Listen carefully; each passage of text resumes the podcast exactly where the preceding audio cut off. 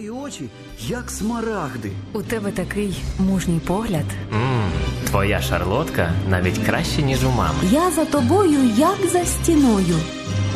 А чому посуд не помити? Що це тут під ліжком? Твої брудні шкарпетки? Навіть не думай сідати за кермо. Ти жодної ями не оминаєш. Не підходь, ти все зіпсуєш. Ти геть нічого не розумієш. Знайома історія, правда ж? Як пронести світле почуття цукерково-букетного періоду крізь роки? Як порозумітися з дітьми? Як створити затишок і гармонію у домі? Про це та інше поговоримо у програмі Сімейна консультація.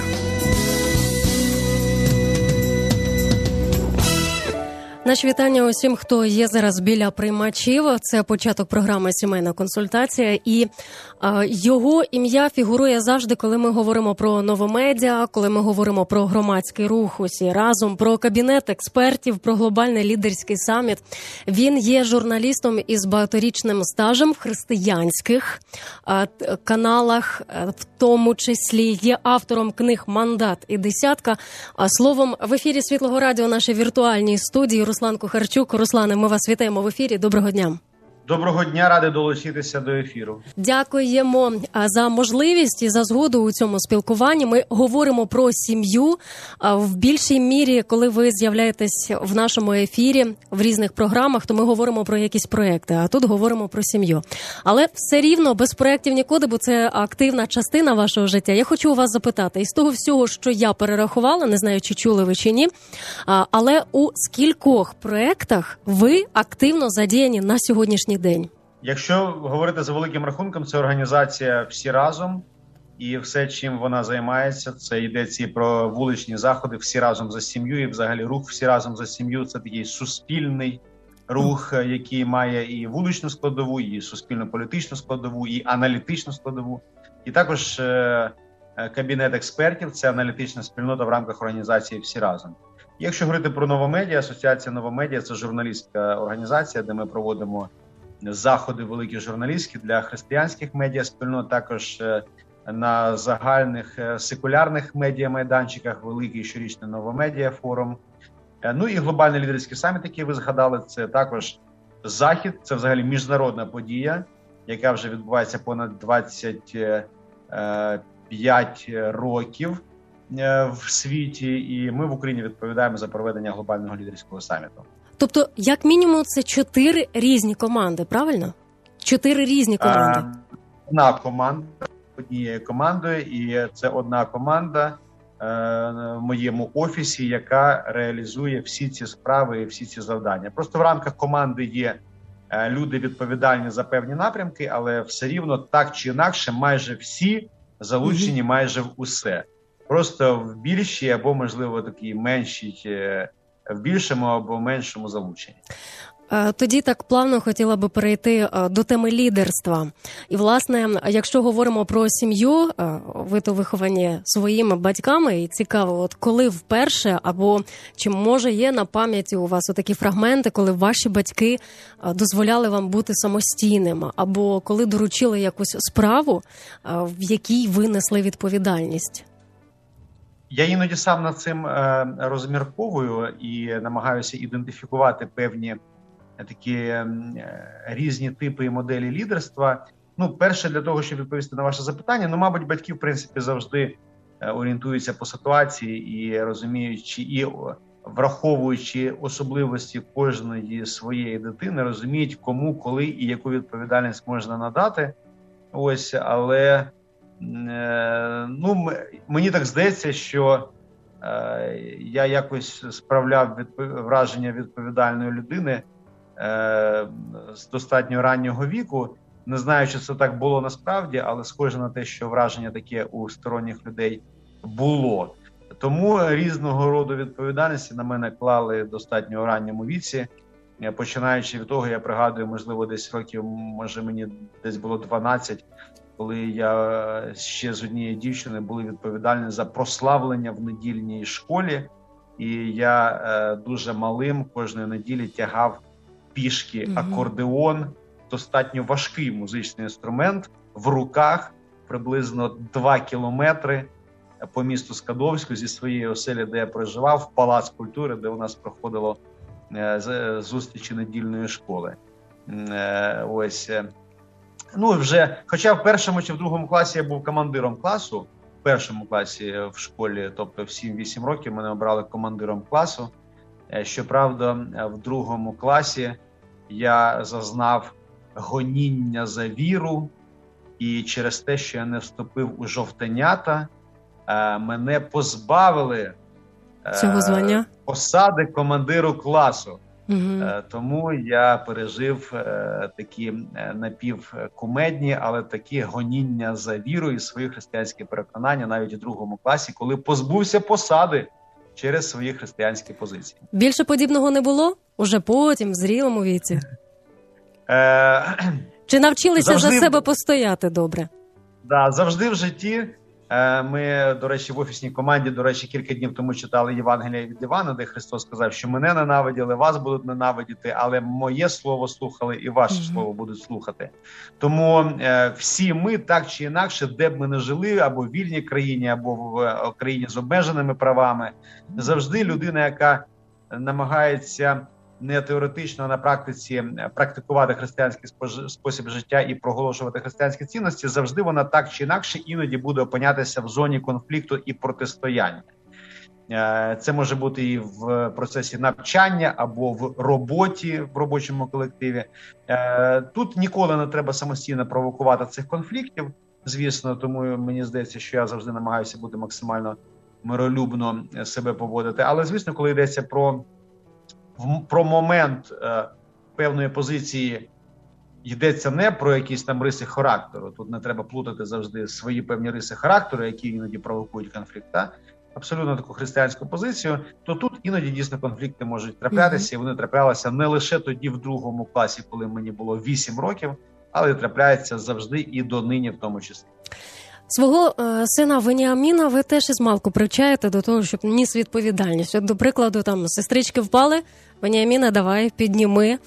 Яким чином ви зараз у цьому, в ньому, в цьому його віці наставляєте на те, щоб він був чоловіком, щоб він ріс чоловіком?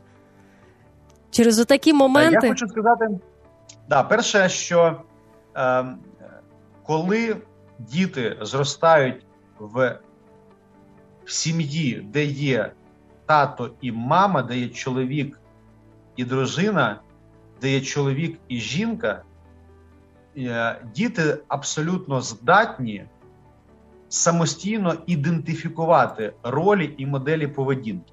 Це дуже важливо.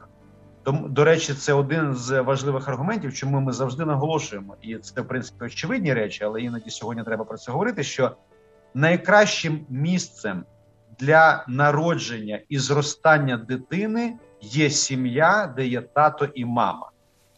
І ми живемо в ті часи, коли, як не дивно, але ці очевидні речі треба наголошувати і констатувати не лише з моральної точки зору, а і з точки зору педагогіки і соціального виховання. Е, діти вони влаштовані так, що вони, звісно, наслідують і копіюють. Тому, коли ми коли е, син, у мене є син, е, у нас з дружиною є син Вініамін і дві доньки Олівія та Меліса, е, вони самостійно, от ми неодноразово на це звертали увагу, себе ідентифікують з е, кимось з батьків відповідної статі. І е, син каже, що я схожий на тата, а доньки, дівчатка, принаймні старша, яка вже говорить, вона говорить там: а я на маму і звісно, вони намагаються копіювати певні е, моделі поведінки, мужність або підтримку, піклування, або там певний спосіб вбрання, одягатися. Е, тому е, багато таких фундаментальних базових речей насправді діти не потребують в тому, того, щоб їм пояснювали і розповідали, коли вони, вони бачать нормальний здоровий тип поведінки, модель комунікації і стосунків в сім'ї між батьками або між батьками і дітьми, вони більшість насправді підхоплюють автоматично без спеціального навчання.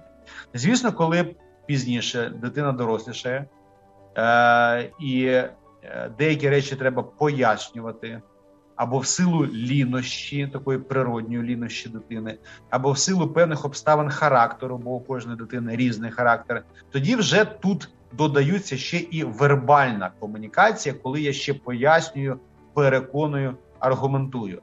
Але це вже другий етап. Перший базовий рівень це те, щоб демонструвати певні моделі поведінки батьківської, батька і матері, які виконують без слів педагогічну роль для наших дітей. Вони бачать приклади і лідерства, приклади відповідальності, приклади служіння одне одному.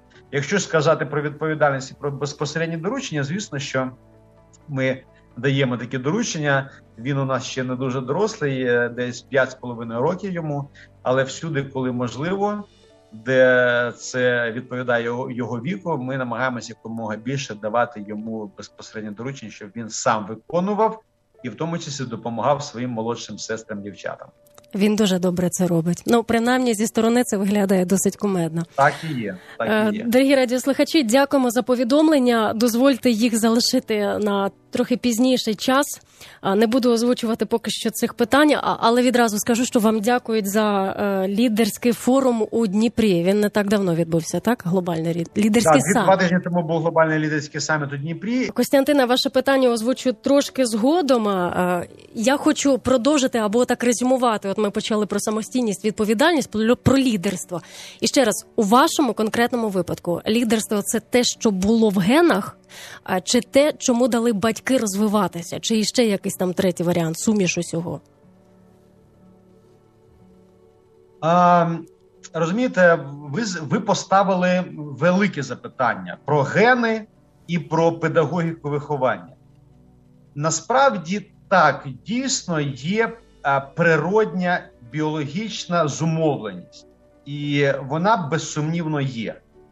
І ми не можемо на це заплющувати очі, і всі ми є різними в своєму потенціалі, в дарах або в здібностях, які нам природньо закладені. Ну, от, наприклад, я не є музикантом, у мене немає такого таланту від природи. Хоча я закінчив музичну школу на відмінно і був одним з кращих музикантів під час навчання у музичній школі. Але як тільки я закінчив музичну школу, я поставив той акордеон і більше до нього не торкався. Чому? Бо, в принципі, людина, якщо вона постарається, вона зможе досягти успіху навіть в тих речах, де у неї немає природнього таланту. Але навряд чи це довгий тривалий час вона зможе в цьому утримуватися. Тому все ж таки, звісно, певні е, природні навички або гени, як ми іноді це називаємо, вони мають значення безсумнівно. У когось є від природи більше лідерських якостей, у когось їх менше. Але насправді лідером може бути кожен, і ми на глобальному лідерському саміті в останні роки на цьому наголошуємо. Лідером може бути кожен без винятку. Єдине це масштаб лідерства різний. Кількість людей, для кого ти є лідером, може бути різною. Можливо, ти лише лідером є для однієї лише людини, але вже все рівно є лідером, взірцем для наслідування або тією людиною, яка допомагає провадити, проходити певні життєві обставини.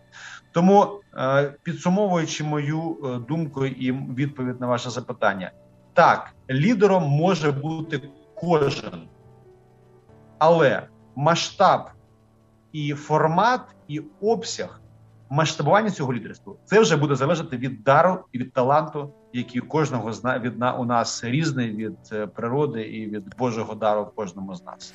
Добре, дякую вам за відповідь. Лідерство це відповідальність у першу чергу. Відповідальність вам влітало в дитинстві?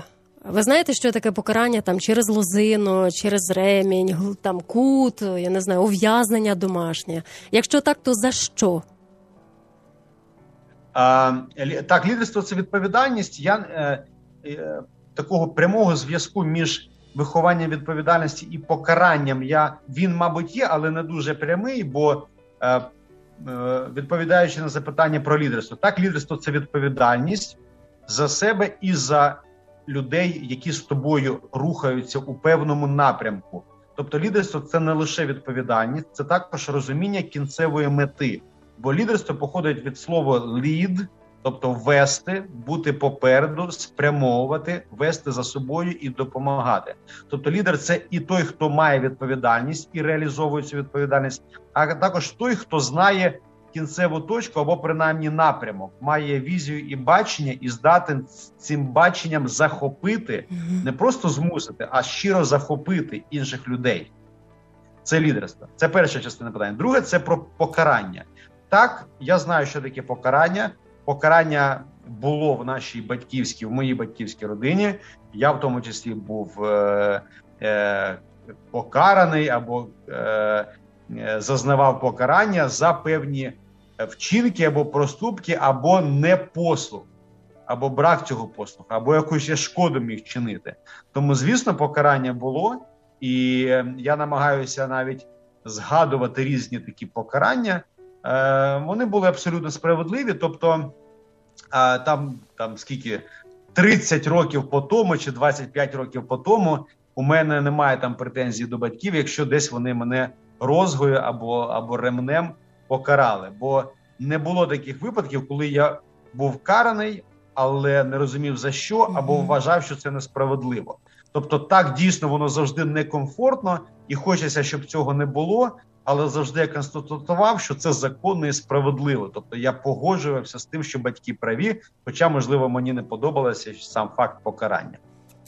Добре, а в останній програмі кабінет експертів із Сергієм Святковим ви якраз обговорювали ось цей момент. Сергій пояснював, з якого віку краще, там виходячи з наукових досліджень, чи то лозину, чи ремінь застосовувати. Чи будете ви мати такий підхід зі своїми дітьми? І чи можливо вже зараз доводиться це застосовувати? Я скажу так, що бажання такого немає. От якщо От е, чи хочете ви це? Ні, я скажу ні, я цього не хочу. Чи доведеться це робити? Мені здається, що, мабуть, так. І принаймні в спілкуванні з сином для цього більше підстав, ніж в спілкуванні з дівчатами, е, в силу різних обставин, в силу того, що чоловік, хлопець, він має він. Чоловік потребує і хлопець потребує більше рамок і обмежень це є дуже важливим в процесі педагогіки і виховання. Е, сучасні деякі педагогічні теорії або психологічні теорії вони просувають усю ідею відсутності рамок, що дитина має сама визначити, куди вона хоче йти, чим займатися. Але у мене тоді запитання: навіщо ж тоді батьки? Ну, хай на вулиці росте дитина. Але батьки, особливо в процесі виховання хлопця, дуже важливо, щоб батько в сім'ї, чоловік в родині визначав певні рамки і е, контролював, щоб ці рамки дотримувалися.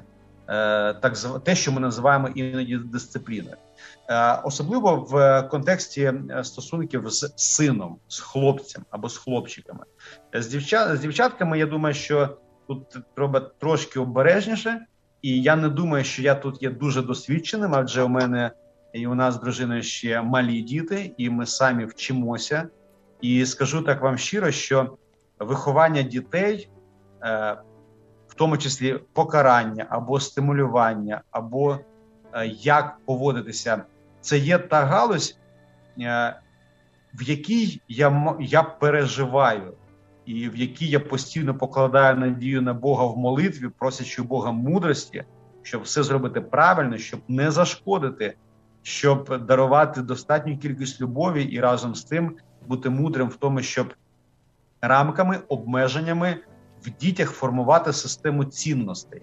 Адже система цінностей вона формується батьками. Цінності не формуються автоматично.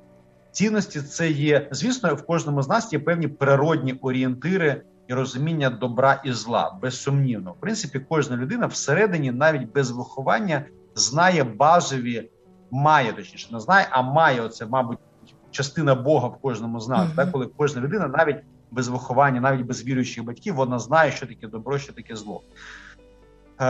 Це те, що іноді сумлінням ми називаємо. Да? Але все рівно батьки для того і призначені, щоб вони е, дали певні моделі поведінки і прищепили цінності. Принаймні цінності на той період, поки дитина знаходиться в сім'ї. Ну, наприклад, там до 18 років, чи там до закінчення школи або до закінчення університету. Е, після вже вона відповідає е, за свій вибір самостійно, доросла дитина. Але в нашій сім'ї е, батьки відповідальні за порядок і правила, і безпосередньо батько, в тому числі як глава сім'ї, він відповідає за формування цих правил і порядків в любові, з ніжністю, але вони існують. Тому це такі, ну скажу так, не вища математика, а щось, але щось принаймні з тих сфер. Е, І е, нехай, як то кажуть, допоможе всім нам Господь і нам в тому числі з цим гарно впоратися. Але найголовніше це те, що батьки цього робити не хочуть, щоб просто завдати болю. Це тільки для того, О, щоб ну якщо говорити про покарання, це, я не знаю. Ну, дитина це е, дитина завжди викликає дуже ніжні почуття. Тобто, коли я от цікаво по собі спостерігав, що коли раніше у мене не було дітей, наприклад, або сім'ї, я коли мене запитували, чи ти сумуєш за кимось, я не розумів, що означає почуття суму. Хоча я десь там в піснях, або в віршах, або в кіно, там десь хтось каже, що за кимось сумує. Для мене це абсолютно було незрозуміла емоція. Вона мені завжди здавалася якоюсь такою штучною. Мені здавалося, що люди грають, коли говорять, що вони за кимось сумують, бо я ні за ким не сумував. І дійсно, вже от діти це вони дали розуміння цього почуття, е, таких певних емоцій, які абсолютно новими для мене стали. Тому, звісно, коли ти е, маєш такі ніжні почуття до цих маленьких створінь, е, покарання це, мабуть, і останнє, що тобі хотілося б звершувати. І ти завжди намагаєшся уникати цього до останнього моменту. Але іноді є той останній момент, який потребує певного покарання. Це, звісно, не завжди обов'язково якесь е, покарання різкою. Це може бути певні обмеження в е, користуванні там, е, умовно кажучи, мультиками або вільного часу, або ще певні види покарання. Тобто це може бути різне, але мають бути правила, і діти мають, звісно, їх дотримуватися. Це допоможе їм в майбутньому житті, бо в майбутньому вони виростуть. Вони будуть працювати десь на роботі, вони будуть в суспільному середовищі, а всюди є правила. В офісі є правило, на виробництві є правила, в суспільстві є правила, кримінальний кодекс в кінці кінців є в державі. А якщо в сім'ї немає цих правил, дитина виходить за межі сім'ї і стикається з правилами, а вона обов'язково стикнеться з правилами. Це буде шок, це буде конфлікт, це буде неочікувана абсолютна ситуація.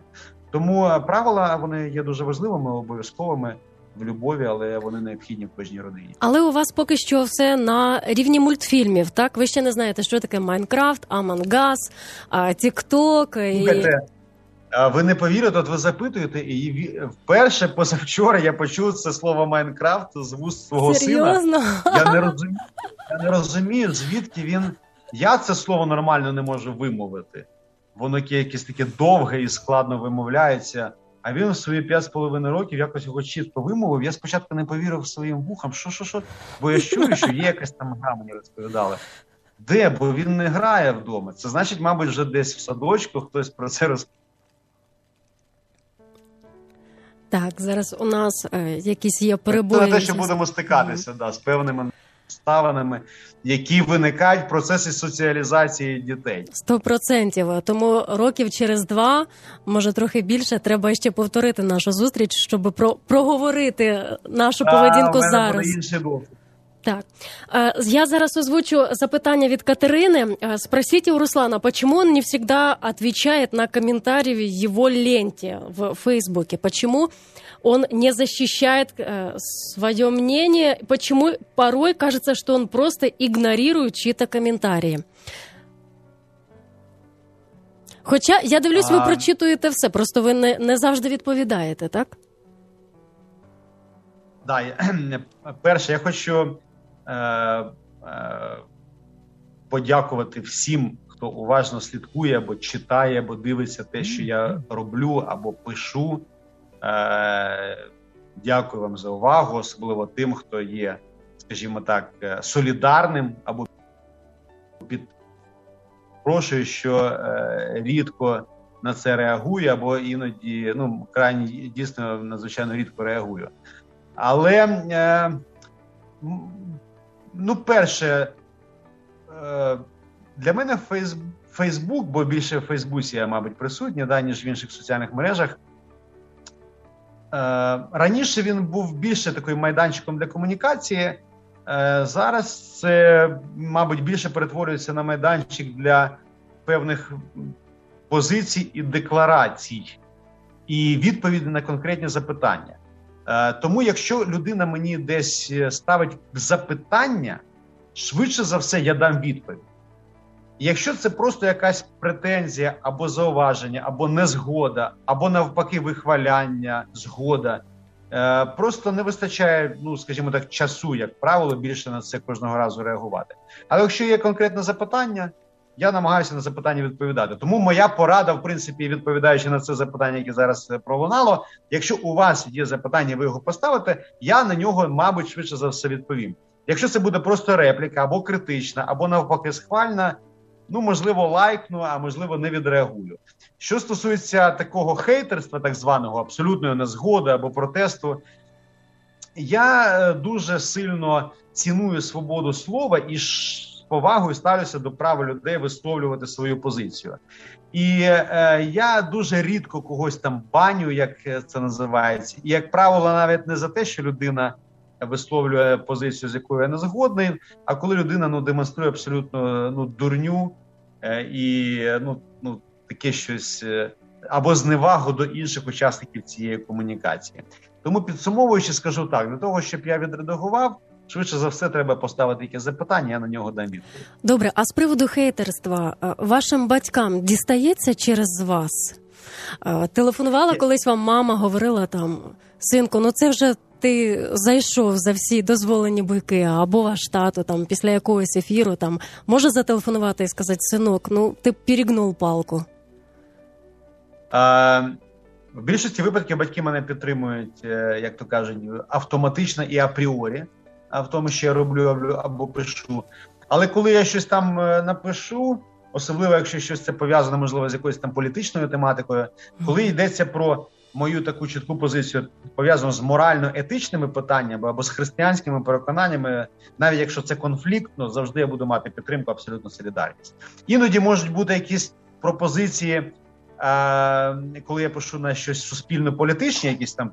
Теми або позиції, іноді можуть лунати пропозиції, наприклад, не згадувати прізвищ. Да?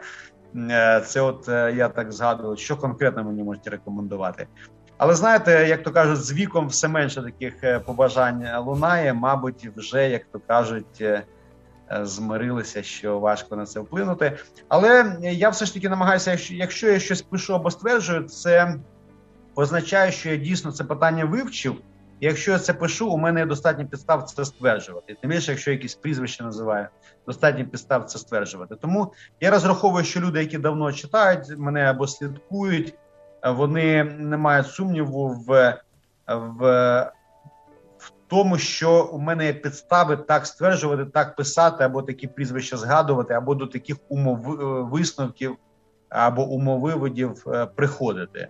Ну а хто з цим не погоджується, ну це таке, е, скажімо так, суб'єктивне право кожного. Добре, а якщо вже конкретно згадали ваших батьків. Хочу запитати про вашого тата. Я не знаю, скільки років пройшло із того з того ефіру, 4, може 5 років. Володимир Миколаївич був в нашому ефірі. Він мені здався таким креативним і романтичним і розповідав, що в нього скоро чи то була, чи він готувався до е, ювілею, до якоїсь там річниці спільного життя із пані Аллою. І він розповідає про те, як він підготувався, що вона там любить квіти, які ось ці, які звисають в горщиках, підвісні квіти, що він вона от приїде чи то з відпочинку, чи звідкись вона приїде, і він от розставив ті квіти. А що ви спостерігаючи за татом? Те, як він, от до прикладу, коли в неї був день народження, він о 13.10 прийшов до її кабінету, скільки там було троянд, і він її привітав з нагоди дня народження. І все це я не знаю.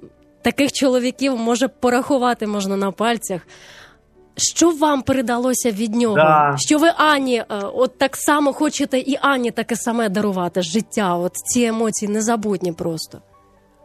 Да, я, я, е, я звісно, дуже люблю свою дружину і е, завжди приділяю увагу або подарунки, або щось от, в контексті цих свята або відсутності свята, в принципі. Але якщо запитати, ви запитали, що від батька передалося, оцей романтизм, мабуть, мені все ж таки не передався. Е, він дійсно дуже романтична людина, і він е, ну я теж пригадую цей момент. Він в Скадовську з мамою живуть. І коли він мама поїхала, її не було. Вона приїжджає, це приватна оселя, приватний двір.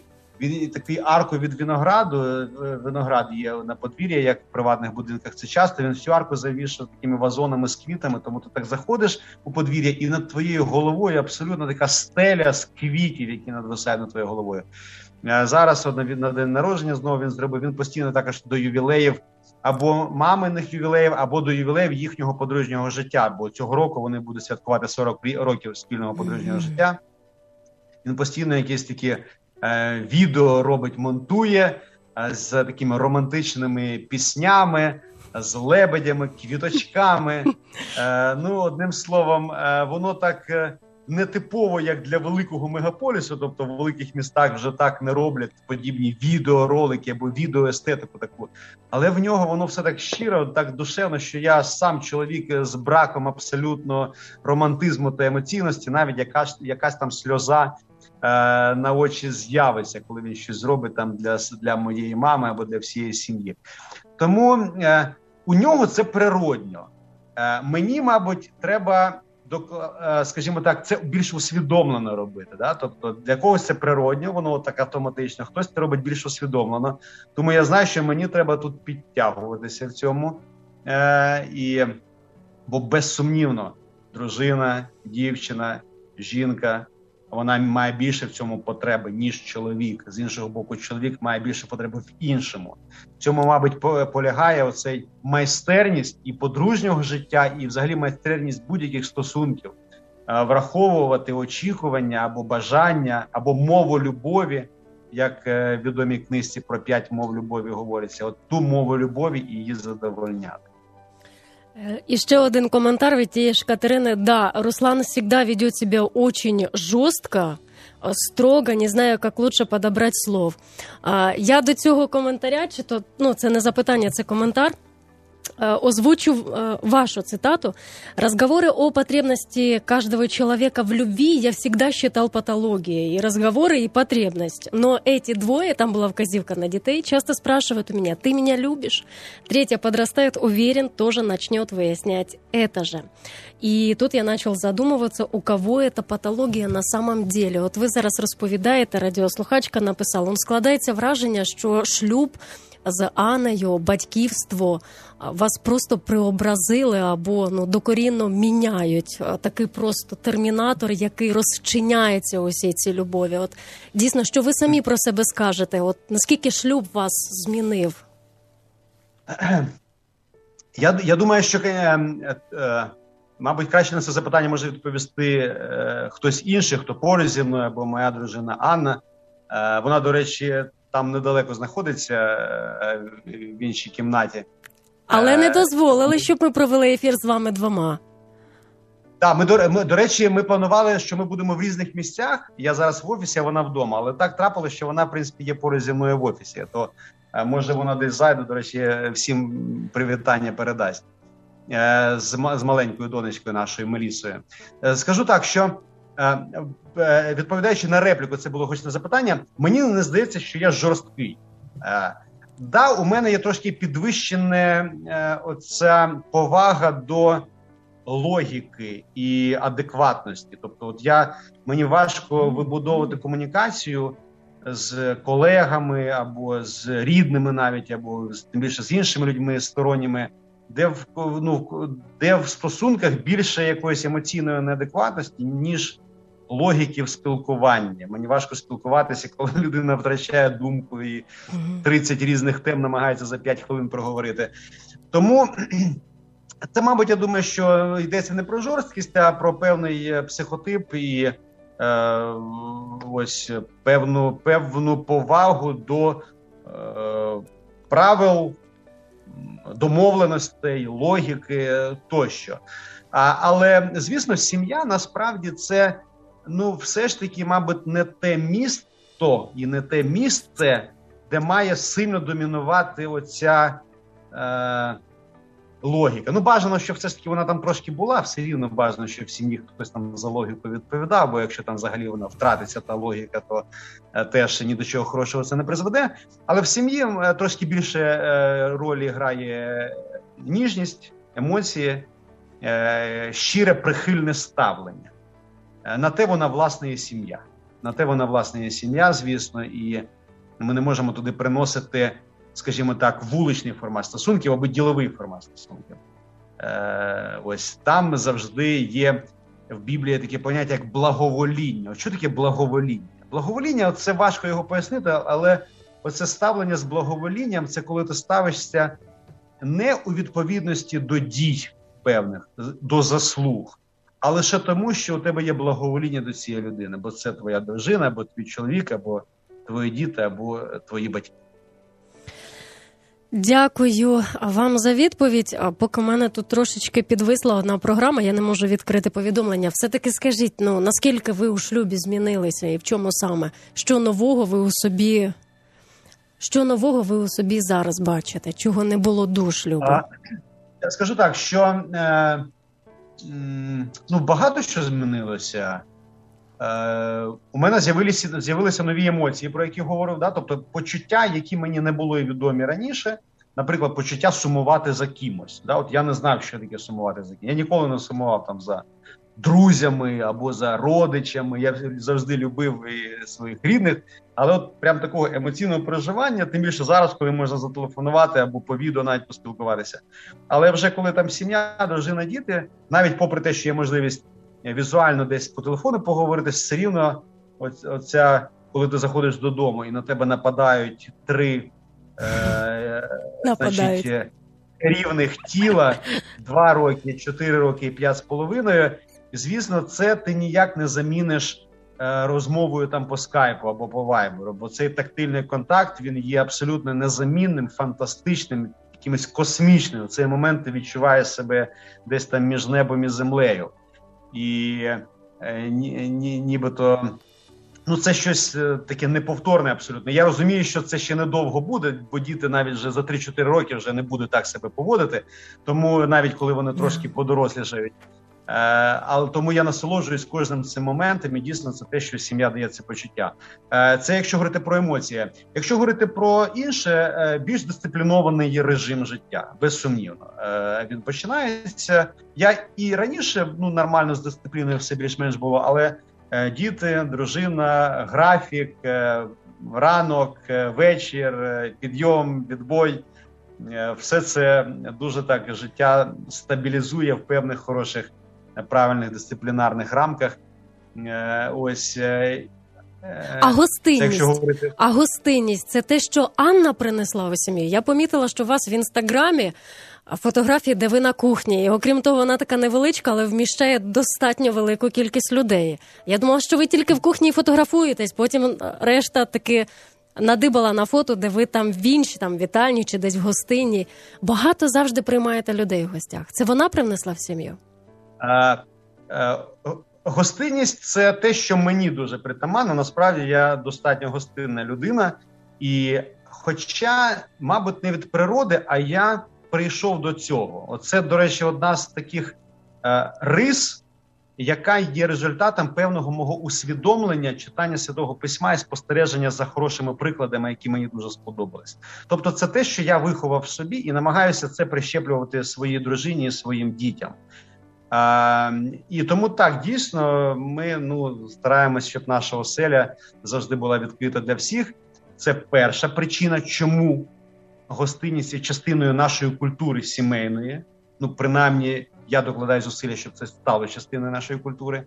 А друге, це плюс побутова складова. До одруження я жив, я орендував кімнату, тобто я достатньо до дорослого життя орендував просто одну кімнату в квартирі для багатьох. Це, до речі, такий шок. Е, а вже коли одружився, ем, я е, почав жити з дружиною, сім'єю, власне, в квартирі вже в повноцінній і стало більше побутових можливостей запросити, наприклад, друзів або рідних або колег е, для того, щоб пригостити їх вечерю або чаю, чаєм і кавою. Тому тут два пояснення: перше, це моє усвідомлення розуміння цієї цінності, яку я прищеплюю своїй сім'ї. Е, це усвідомлена частина. І друге, це е, додаткові побутові обставини з'явилися, які дозволяють це робити більш комфортно. Класно. Е, я думаю, що ми встигнемо одне питання від радіослухачів розглянути. Е, друзі, будь ласка, не ображайтесь, але питання про свідків Єгови, дружин, про чоловіків п'ятдесятників, про різні біблії. Ми адресуємо на програму запитання і відповіді за Біблією. А Руслане, для вас таке запитання. Дякую. Я вже це говорила. Дякую за лідерський форум у Дніпрі. І таке питання: чи практикуєте ви в даний час наставлення дітей у вірі? Приповісті 22.6, здається, ми частково вже торкнулися цього питання. А, Так, так, так. Від чого ви відділяєте дітей, від чого захищаєте і у чому даєте їм повну свободу?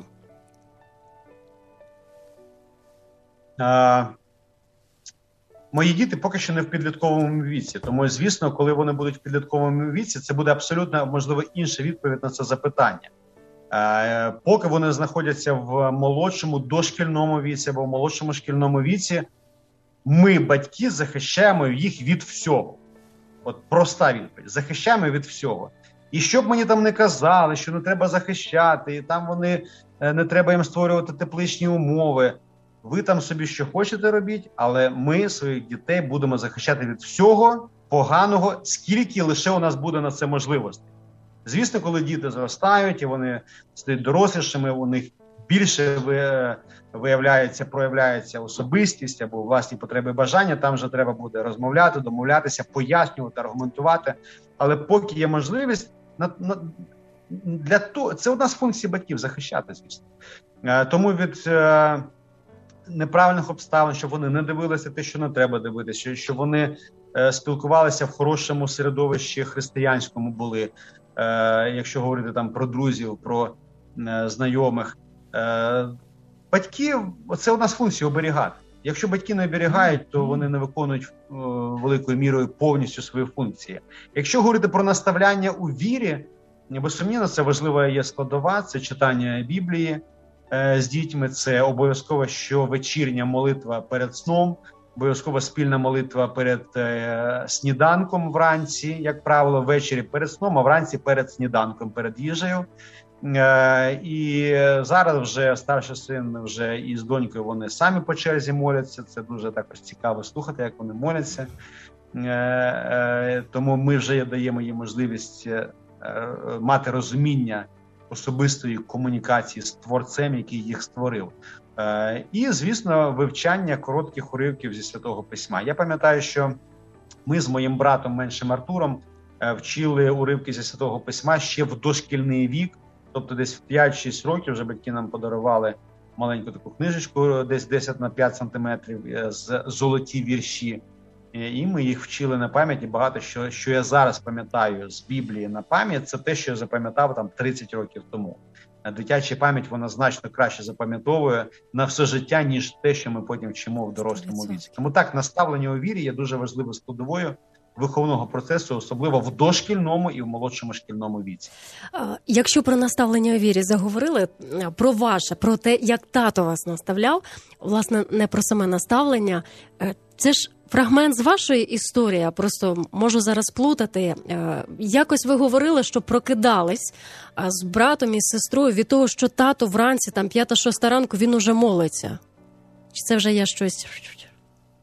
Так, да, це да, це я міг таке розповідати, і нещодавно в одній своїй проповіді також це згадував. Да, це була абсолютно така типова картина в нашій сім'ї. Це коли Е, в шостій ранку. Він він приблизно в шостій ранку завжди прокидався для того, щоб молитися. І дуже рідко, коли ми в школу прокидалися від е, будильника. От якось, якось, принаймні, я по собі пам'ятаю, да, що я прокидався від того, що знову чув, що батько гу, гу, гу, гучно молиться, хоча він закривав всі двері. Тобто він не навмисно це робив, там не було такого завдання молитвою розбудити дітей. Він завжди зачиняв всі двері, але все рівно він, е, от його такий тип молитовний, достатньо гучний. Тому ми прокидалися. Тому прокидалися, і потім е, він е, мама ввечері або в день готувала цю їжу, але батько зранку накривав це все на стіл. Гарно сервірував. Він ми вже з вами згадали, що він романтична персона, тому він не лише мамі квіти дарує, але він гарно він привчав нас сервірувати стіл і користуватися виделкою і ножем правильно. Тому він ще е, він не просто там борщ налив, а він його якось гарно поставив е, і гарно нарізав хліб. Тому е, тому він молитва, потім сніданок, і потім ми відправлялися в школу. Так, це було вже частиною нашої такої е, сімейної ранкової молитовної культури, яку я завжди її донині дякую батькам і батьку, звісно, і мамі е, моїй і нашій, яка які завжди молилися багато і продовжують молитися за мене, за нашу сім'ю. Тому це велика цінність без сумніву. Руслане, е, час нашої програми, час ефіру вичерпано. Спасибі е, за цю розмову. Можливо, не тільки в мене, а й в нашого радіослухача зросла віра у те, що сім'я може бути щасливою. Е, дякуємо вам за ефір. Бажаємо вам натхнення і побільше ось цих хвилин, поки ще діти малі, можуть обіймати, розказувати, щебетати як соловейки. Запам'ятовуйте це. Дякуємо вам за ефір. На все вам добре. Да, дякую, дякую. Боже благослови. На все добре. Щасливо. На все добре з Богом.